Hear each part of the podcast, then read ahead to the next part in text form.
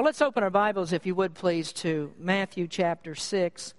And today we are returning to another important portion of the Sermon on the Mount. And really, the entire sermon is very, very important.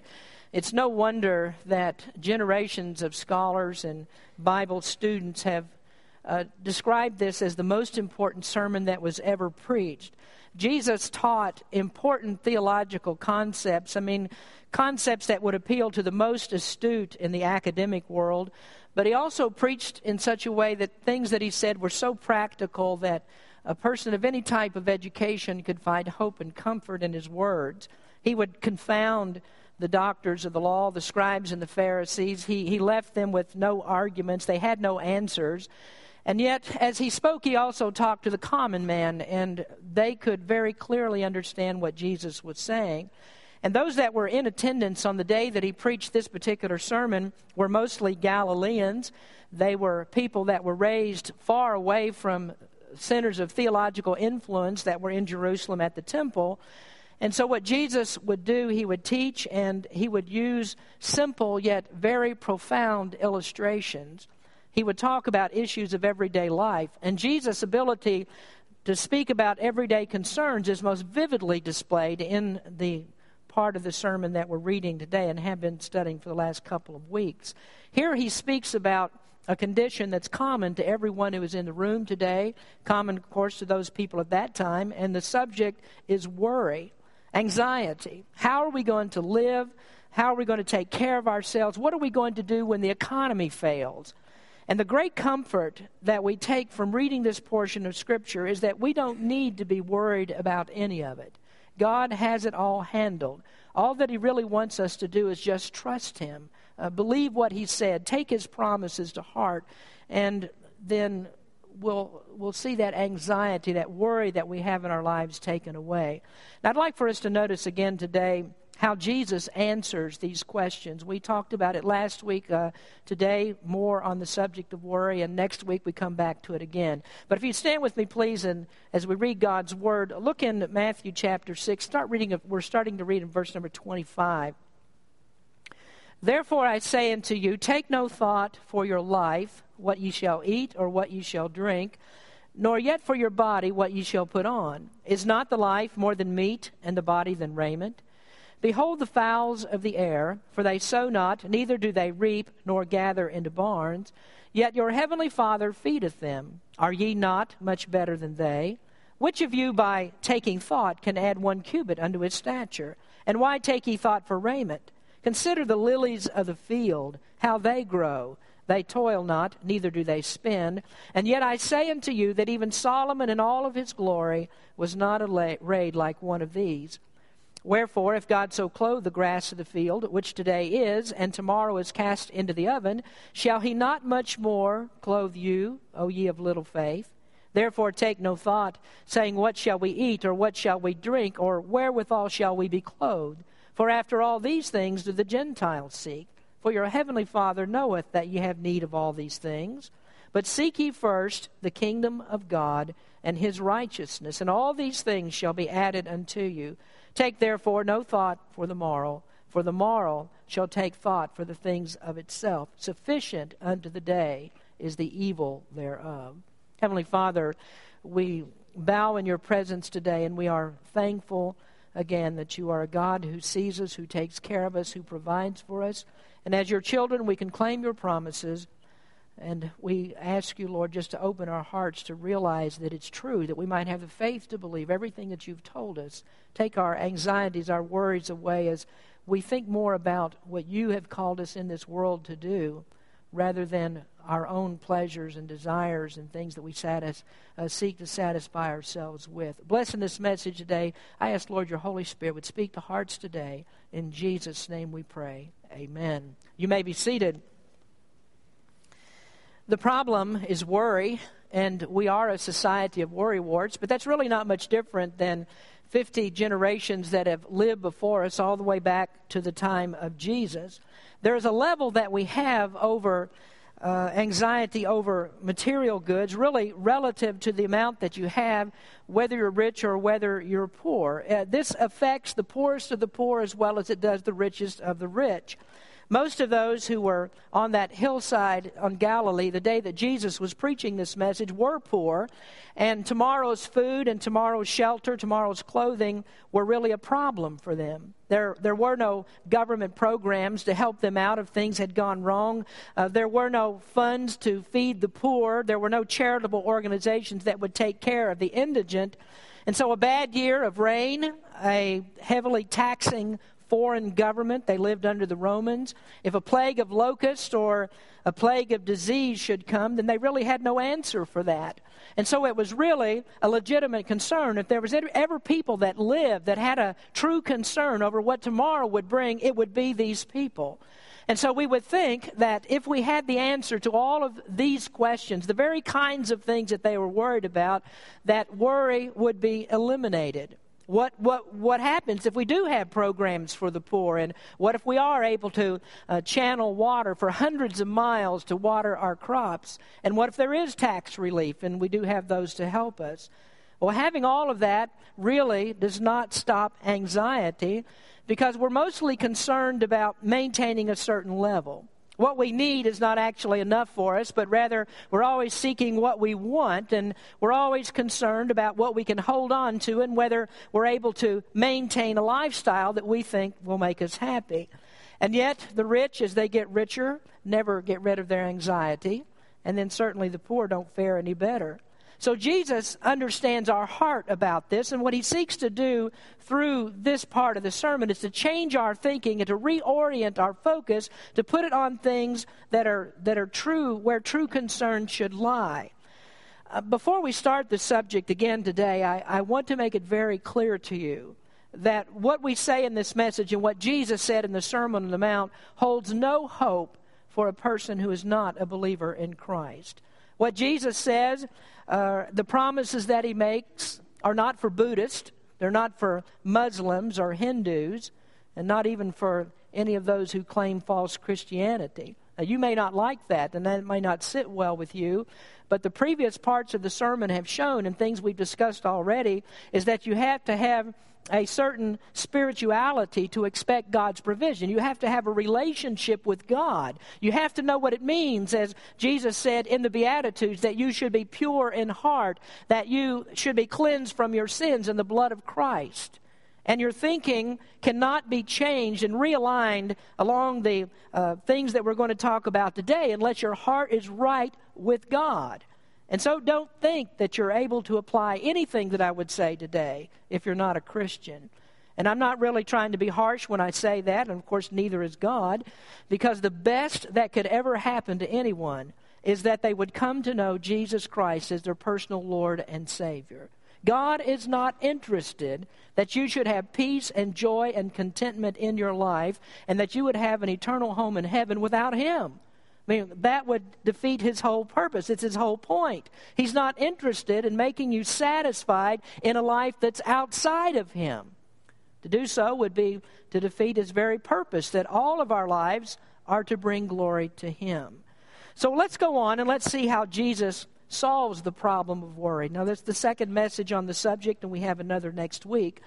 But in the first part of the message last week, we covered two areas that are very important for us. The first one is the preparation of life. Jesus says, take no thought. And that is an expression that simply means don't worry. And before we understand what Jesus means, sometimes we have to look at what Jesus doesn't mean. Is Jesus teaching that we can throw caution to the wind and we can be carefree and unconcerned? We really don't have to care about our jobs. We don't need to worry about the mortgage payments. We don't have to worry about feeding our children or buying their clothes. No, Jesus is not saying that. In fact, the Bible very clearly teaches that we are to work. We are to be a very industrious people. The Scripture says that a man that doesn't work should not eat. And it also says that if you don't provide for your family, you're worse than a heathen. And so God is not going to put food on your table. He's not going to provide a place for you to live while you sit around and do nothing. And neither does the Scripture teach that we shouldn't save. It doesn't say that you shouldn't invest. Those are very godly principles. Preparation for life is important. He doesn't teach that you shouldn't prepare, but what he does teach is that you shouldn't be so preoccupied with the things of this life, all these different things that are going on, that it begins to consume your life. Now, he begins then by speaking, and this is the second point of your outline, the composition of life. He says, take no thought, verse 25, take no thought for your life, what ye shall eat or what ye shall drink, nor yet for your body, what ye shall put on. Is not the life more than meat, and the body than raiment? And so he's telling us here, is everything that God has designed you for, is it all wrapped up in the material things of this world? Was your body made to eat? Or is your body a place that was made to hang clothes? Or did God put you into an eternal purpose? And did he send Christ to die for you, that he would let you starve to death or freeze to death? And surely Jesus is trying to point out that your life is more important to him than that. And so if we're lost within ourselves, thinking that the end of God's plans and purposes that we would be that we would have stuff and that we would be happy and that we would skip and hop and jump through life and consume all of God's resources upon ourselves as an end in themselves, then I would say, yes, you need to be always concerned about the finest house that you can live in, be concerned about what kind of car that you drive and the kind of clothes that you wear, be concerned whether you're wearing designer jeans or another type. But no real child of God ought to think that way, because God has not put you here for you. God has put you here for him. He sent Christ to redeem you from your sins so that you might be a glorious trophy of God's marvelous grace. And of course, if that's true, then God's not going to let you rot. His design for your life would be to make you someone to glorify him. Now, Jesus beautifully illustrates this by birds and flowers. And he says the birds are not concerned about their meals because God graciously provides for them. And the flowers don't have to worry about the soil that they're growing in. They don't move to another place in order to find good soil. And they don't move in order that the rain might come. But God puts the nutrients in the soil and he sends the rain when it's needed. And so the argument goes, as Jesus presents here, that if God will take care of the lesser, insignificant parts of his creation, then how much more is he going to be concerned about this crowning achievement of his creation, which is man? He created man with reason and with aptitude. He created him with ability to praise and glorify him. And so if birds and flowers don't worry and they're taken care of, then why in heaven's name should we be worried? And see, when our focus is right, and when we consider God's eternal purpose for the creation, then there is no rational reason why we wouldn't expect that every single person that God has called by his marvelous grace, save their souls, that every single person that has been called by God would not ultimately fulfill the purpose for which God has put him upon the earth. And so if you are content with God's purpose, then you will be content with God's provision. You'll accept what God has put into your life. Well, we're going to move on now to some new territory and talk a little bit more about the arguments that Jesus gives about why we should not be worrywarts. Thirdly, from the text, I think that we can see the exhortation about life. The exhortation is the appeal that Jesus makes concerning the difference between his general providence for his creatures and the specific care that he has for those who are in relationship with him. And he exhorts us to think very carefully about it. Think about your relationship with God. Now, that relationship is seen in verse number 26. He says, "Behold the fowls of the air, for they sow not, neither do they reap, nor gather into barns. Yet your heavenly Father feedeth them. Are ye not much better than they?" And do you see the expression of relationship there? Let me help you out with it a little. Go back up to verse number 9. You should be very, very familiar with this because of the time we spent on the Lord's Prayer. But in verse number 9 of Matthew 6, it says, "After this manner, therefore, pray ye, Our Father, which art in heaven, hallowed be thy name." And do you remember how we spent so much time speaking about the relationship of prayer? Who is able to pray? Who is permitted to bow his head and to ask from God? And the answer to that question is those who know him as Father. By faith in Jesus Christ, we enter into a relationship with God that's different from the relationship that we have simply with God as our Creator. And so when we trust Christ, we become a part of the family of God. And just as God is Christ's Father, so God is our Father. And the argument that Jesus makes in verse 26 is that if Jesus takes care, or God takes care of the creature, if he takes care of a bird, then how much more will he take care of his child, one who is in a relationship with him? Animals don't have a special relationship with God. I mean, none other than they're simply his creatures. And I don't want to get into that question again about whether cats and dogs go to heaven. Cats have no chance, and dogs only slightly better, but still no chance. And those who know God know that God will take care of them. Now, I want to ask Brian, sitting here on the front row, you know, Brian's a good family man, a good father. And if I were to ask him, Brian, is there ever a time when your children walk into your office and they say, Dad, you know something, I'm very, very concerned about whether we're going to have any supper tonight. And I don't know about tomorrow. I mean, I love to sleep in my bed, but I'm not quite sure we're going to have a place to live tomorrow. Your kids ever come in and ask those questions? Well, of course they don't ask those questions. They have a dad who loves them, a dad who cares for them, and they know Dad's going to take care of all my needs. So they never ask questions, what are we going to eat or where are we going to live? And if we look at this as Jesus presents it, how much bigger is God? How much more faithful is God? How much more powerful and resourceful is God? And so if God, who is our earthly father, will care for his, or if our earthly fathers rather would care for us, then how much more will God, who is our heavenly Father? Now that's why he puts the inclusion of father in verse number 26. It's not accidental. The poorest of children have every bit as much hope in their fathers as the richest of children. They don't worry because material things are not their concern. Now let me show you then how Jesus drives this point home even further. He says, your heavenly Father takes care of the birds. And then he goes on into verse number 27, and he frames a different argument, another argument. It's another exhortation why we carefully consider why you leave everything in God's hands. Verse 27 says, which of you, by taking thought, can add 1 cubit unto his stature? Now, I'll be honest with you, there's a lot of confusion about what this means. Are you able to add 1 cubit to your stature? Well, what does that mean?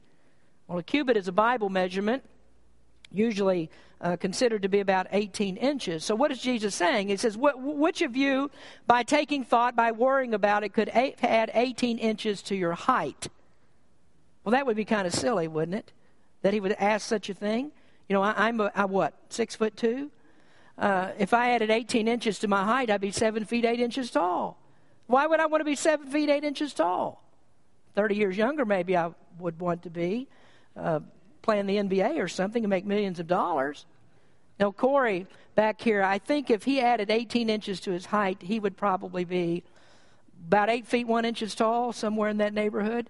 Who wants to be 8 feet 1 inch tall? I mean, I don't even like people over 6 feet. I don't know why anybody would want to be that tall. But Jesus is not speaking about height. You don't like him either, do you, Jorge? Jesus is not speaking about height here. He's obviously speaking about the span of your life. How many of you, by constantly worrying about it, could add any time at all to your life? Now, there's a great story about this in the Old Testament, along the very same lines. I want you to turn to your Bibles to Isaiah chapter 38. And this is the story of Hezekiah. He was one of the few good kings of Judah. And in this story, Hezekiah was sick and he was about to die. And so God sent Isaiah the prophet to speak to him and told him to get his house in order. Time's growing short. And he says, you are going to die. And so in Isaiah chapter 38, beginning in verse number 1, it says, in those days was Hezekiah sick unto death.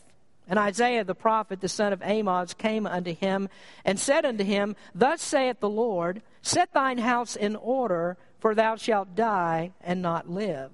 Then Hezekiah turned his face toward the wall and prayed unto the Lord and said, remember me now, O Lord, I beseech thee, how I have walked before thee in truth and with a perfect heart, and have done that which is good in thy sight. And Hezekiah wept sore. Then came the word of the Lord to Isaiah, saying, Go and say to Hezekiah, Thus saith the Lord, the God of David thy father, I have heard thy prayer. I have seen thy tears. Behold, I will add unto thy days 15 years. And I will deliver thee and this city out of the hand of the king of Assyria, and I will defend this city, and this shall be a sign unto thee from the Lord, that the Lord will do this thing that he has spoken. Behold, I will bring again the shadow of degrees, which is gone down in the sundial of Ahaz 10 degrees backward. So the sun returned 10 degrees, by which degrees it was gone down. Now, you want to know how great God's power is? Verse number 8 says he caused the sun to go backwards by 10 degrees. That's about 40 minutes. Now, that was the sign that God gave Hezekiah that his word was true. But I think what's much more important for Hezekiah here is that God was able to add 15 years to his life. Now, Hezekiah had no ability at all to add to his own life. No matter how much worrying he would do, he can't add time to his life. And this is what Jesus is saying in Matthew 6. You are not going to add years to your life by worrying. Now, you think about this, and you may not see the connection right away, but what is it that people are worrying about? Well, they are worrying about their lives. How are we going to stay on this earth longer? And isn't that what we're really worried about? We're worried about, are we going to die? And so the next meal that we eat, the next meal always represents our attempt to stay alive. But your life is in God's hands. And if you worry about where you're going to get your next meal, is that worry going to help you? Can you add to your life when life now and always has been in God's hands? You see, the encouraging exhortation here is you can't do anything with your life. Only God controls your life. So why worry about it? Now notice something else in this story of Hezekiah's life. Do you notice here the basis for Hezekiah's appeal when he prayed? Did he say, well, you know something, Lord? I don't really like your commandments. I've been a pretty wicked fellow all of my life. I don't respect you at all, and I just don't give a flip about you or your word. Please add some time to my life. Well, we know that wouldn't work. His life couldn't be characterized that way. If it was, he couldn't expect anything from God. So listen to what he does say. Remember now, O Lord, I beseech thee, how I have walked before thee in truth and with a perfect heart, and have done that which is good in thy sight. So if you want long life, you don't worry about it. You start putting into practice what God says, and he guarantees length of days. Proverbs says, My son, forget not my law, but let thine heart keep my commandments. For length of days and long life and peace shall they add unto thee. And then in the 9th chapter of Proverbs, the fear of the Lord is the beginning of wisdom, and the knowledge of the holy is understanding. For by me thy days shall be multiplied, and the years of thy life shall be increased. And so when Hezekiah prayed, you realize what he's doing? He's calling up God's promises. He's going back to what Solomon had written before him in the Proverbs, and he claimed this promise of God. He says, God, remember how I've walked in your ways. Now, the point is not to worry about anything. Instead, you go down to verse number 33 in our text in Matthew 6, and it says, But seek ye first the kingdom of God and his righteousness, and all these things shall be added unto you. And so Hezekiah was a man who honored God, who kept his commandments, who loved the Lord, and he sought righteousness, and he had something added to him. God added years to his life. Now, you see, if you have the single eye that it speaks about in Matthew 6:22, that your focus is on God instead of your goods, then God will give you what you need. And if you ever insist on worrying about anything, the thing that you need to worry about is not your food and your clothes. Worry about the righteousness of your life. Are you someone who has pursued God with a perfect heart? Because Scripture says, where your heart is, there will your treasure be also. Now, fourthly, then, as we go on, we find in this text the expectation of life. Verse number 30. Wherefore, if God so clothe the grass of the field, which today is, and tomorrow is cast into the oven, shall he not much more clothe you, O ye of little faith? Now, Jesus is making arguments about worry, and now he brings in another important factor. He says your worry is tied to your faith. And he says people that worry about their food and their clothing are people of little faith. Now, what does he mean by that? What is little faith? I mean, how do you actually measure faith, and how much faith is really necessary? Well, these people had faith, but evidently not much faith. So how does that relate to a Christian? Well, I would say first that a Christian does have faith. You can't become a child of God without faith. Galatians 3:26, for ye are all the children of God by faith in Christ Jesus. And by the way, that's the only way you will be a child of God, by faith in Christ Jesus. Jesus said in John 5:24, verily, verily, I say unto you, he that heareth my word and believeth on him that sent me hath everlasting life, and shall not come into condemnation, but is passed from death unto life. So faith, belief, that's the instrument by which we receive the grace of God in salvation. Now, if you have that much faith, if you have enough faith to believe that you are a sinner on your way to hell, and that Jesus died to pay for your sins, and you trust him and him alone, then you have enough faith to be saved. Well, now then, what does he mean that some have a little faith? What is the measurement of faith? Well, actually, what I think that Jesus is teaching here is that saving faith is minimal faith. Now, don't misunderstand what I'm saying. I'm not saying it's insignificant faith. It's probably the most significant faith you can ever have. But according to the Word of God, saving faith is a minimal faith. And I've just described to you what minimum faith is to be saved. And here is where successful, contented Christian lives begin to break down. And that's because Christians stay at the minimum faith level. And that's where they have trusted God for the eternal salvation of their souls, but they're hesitant about trusting God for the temporal salvation of their lives. Now think about how Jesus, using logic here when he's making the arguments from the lesser to the greater and vice versa. If Christ is able to take care of the eternal salvation of your soul, then what makes you think that he would withdraw from the temporal salvation of your life? See, what Jesus is trying to do is to move people from minimal faith, that faith which it takes to be saved, into increasing faith to where you put every detail of your life into God's hands. And that's what we mean when we talk about growing Christians. When you talk about growing faith, that's actually what it is. You have enough faith to be saved. You've trusted Christ to save you from your sins. Growing faith is when you begin to trust him for everything that's in your life. Every circumstance of life, everything that goes on, you put it into God's hand. And that's what it means when the Scripture talks about moving from the baby stage of Christianity, such as we find in the book of 1 Corinthians, and move into adulthood. That's that increasing faith. That's greater proportion of faith. It's when we trust God implicitly in all situations. So we find then that the teaching here is that worry is a function of faith. And the less of your faith, the more that you'll worry. And the greater your faith, then the less you'll worry. And so worry and doubt are just another way of describing lack of faith. Now, I think it's really odd how we get mixed up about that.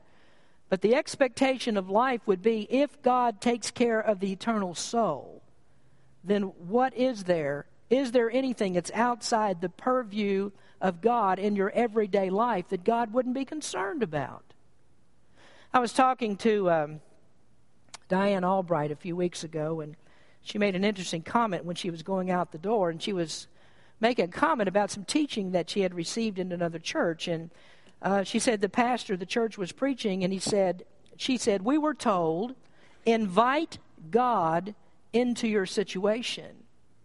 And I said, well, I don't know about that. I've got news for you. God is already on top of every situation. God's already there. And what you have to do is to let go of the control that you think you have, that you don't have, and acknowledge that God's already there. Acknowledge he's there. You see, the expectation of your life in Christ is that faith is not supposed to be confined to only to that initial moment when you trusted Christ as Savior. Don't stop there and expect that the God who cares for the eternal welfare of the soul would have you to doubt that he could control everything that you need, everything that you go through. And truth be told, many times God has put us into circumstances to test our faith, to increase our faith, And when you start to worry and you get anxious about things, you know what it means? It means that you're failing God's test. You must trust God. Now let me give you 3 identifiers of little faith that lead to worry. We'll finish with these and then we'll come back next week and tie up everything with the final verses of the chapter. But see if these statements identify your faith. First, little faith is failure to master circumstances. Now, the picture could not be clearer that life for these people was a bully. Life was pushing them around. They were victims of their circumstances. They lived for this. They lived to get food and shelter. And their pursuit of Jesus often was tied to this very thing because Jesus would sometimes feed them. They were following them around to get meals. You know, it's sort of like the Pavlovian response. Whenever they heard the voice of Jesus, they began to salivate. I mean, they thought food's coming. And they couldn't see beyond that material thing, that physical thing, and it left them powerless. And so faith did not extend to the place that they could say with Peter that the trial of faith is more precious than gold. Scripture says that tribulation increases. It gives us greater enduring faith. And so if the problem is food, greater faith solves the problem. Worry doesn't solve it. I mean, never once did worry ever put food on the table. But let's go back to Hebrews that we were reading just a moment ago. And we didn't read this far, but listen to Hebrews 11:33 down to 35. It says, "Who through faith subdued kingdoms, wrought righteousness, obtained promises, stopped the mouths of lions, quenched the violence of fire, escaped the edge of the sword, out of weakness were made strong, waxed valiant in fight, turned to flight the armies of the aliens, women received their dead, raised to life again." And you're worried about food? Listen to what they did through faith. Faith caused these people to take charge of their circumstances. They didn't bend and break beneath them. Little faith is when you're being pushed around, when you're being mastered by circumstances. Number 2 is failure to think. Little faith is failure to think. Jesus says, use your powers of observation. Use your noggin a little bit. Just look at the birds. You see how they're taken care of? Look at flowers. You see what's going on with them. Use your head a little bit, people. You know, I like the way that Martin Lloyd-Jones put this. He talks about people that are constantly thinking in the wrong way. And he says, if you lie awake at night for hours, I can tell you what you've been doing. You've been going around in circles. You just go over the same old miserable details about some person or something. That is not thought. That is the absence of thought, a failure to think. That means something else is controlling your thought and governing it, and it leads to that wretched, unhappy state called worry. That doesn't apply to anybody here, does it? We've never spent any nights tossing and turning and worrying about things, have we? Worrying about things at night only leads to one more worry. When am I going to get enough sleep? So little faith keeps you awake at night. Greater faith lets you sleep like a baby. You remember the psalm that David wrote when his son Absalom was trying to kill him? David was being chased off the throne. His life was in danger, and he made a comment. He said, "Many there be that rise up against me." And you know what David said? He said, I stayed awake all night worrying about that. I didn't know what to do. No, David didn't say that. Here's what he did say. I cried unto the Lord with my voice, and he heard me out of his holy hill, Selah. I laid me down and slept. I awaked, for the Lord sustained me. I laid me down and slept. Great faith does not keep you awake at night. Number 3 is failure to believe the Bible. Little faith is failure to believe the Bible. Peter said, we've been given exceeding great and precious promises. And this is what I encourage you to do when you start to worry about things. Start flipping through the pages of the Bible. Start looking back through stories that are in the Bible. Look at what's happened to the people of God. When did God ever let his people down? When did God ever fail to deliver his people when they cried out to him? From that widow that fed Elijah because she believed the word of God to that smelly old prophet Jonah when he's in the belly of the whale. When he cried out to God, God delivered him. And so God is always there to fulfill every word of what he says that he will do. Gary sings a song that says, "My Redeemer is faithful and true. Every word he has said he will do. Every morning his mercies are new. My Redeemer is faithful and true." And so if you have doubts, pick up the Bible. Read God's promises and then look back on your own life. Look back on your own life and see, when was there one time when God failed you? He is the same yesterday, today, and forever. And I think probably the best promise written in the Bible is when he said about himself, God said, "I am the Lord, I change not." His promises are immutable because he is immutable. And let me say one more thing, and this is the best part, I think, and I can't leave this out. You know me too well to know I'm not going to leave this out. The Bible says that your names were written down before the foundation of the world. This means that God started everything with you in his mind. There was an eternal purpose, and God saw that, and God put into action his full intention to bring about his purpose for your life.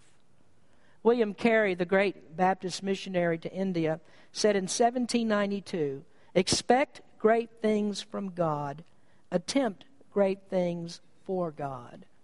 Now, if you're a person of doubt and worry, then you are a person of little expectation, and I doubt that you're ever going to do anything for God at all. And Jesus wants to change that. You see, Jesus came to give you salvation. He wants you to trust him for salvation, and he wants you to go beyond that. He wants you to trust him for your life. God already has it handled, so we don't need to worry. Let us pray. Heavenly Father, we thank you for your precious word. We are prone to worry. We have so many things that bother us. We let things get in the way of our service to you. Our eyes are cloudy. We can't see who you are. Lord, remove all that from us. Help us to understand that you are the great God who sees and cares for everything that goes on in our lives. And help us, Lord, to know that you have a purpose for our lives, and we want to live within that purpose, not our own purpose. I pray, first of all, Lord, for those who are here today who don't know you as Savior. These words that Jesus preached in the Sermon on the Mount are not for people who don't know you. Jesus would never have said, "I'll give you all of these things, you can expect these things, and then you can ignore me." We have to have a relationship, and that relationship only comes by faith in the Lord Jesus Christ as our Savior.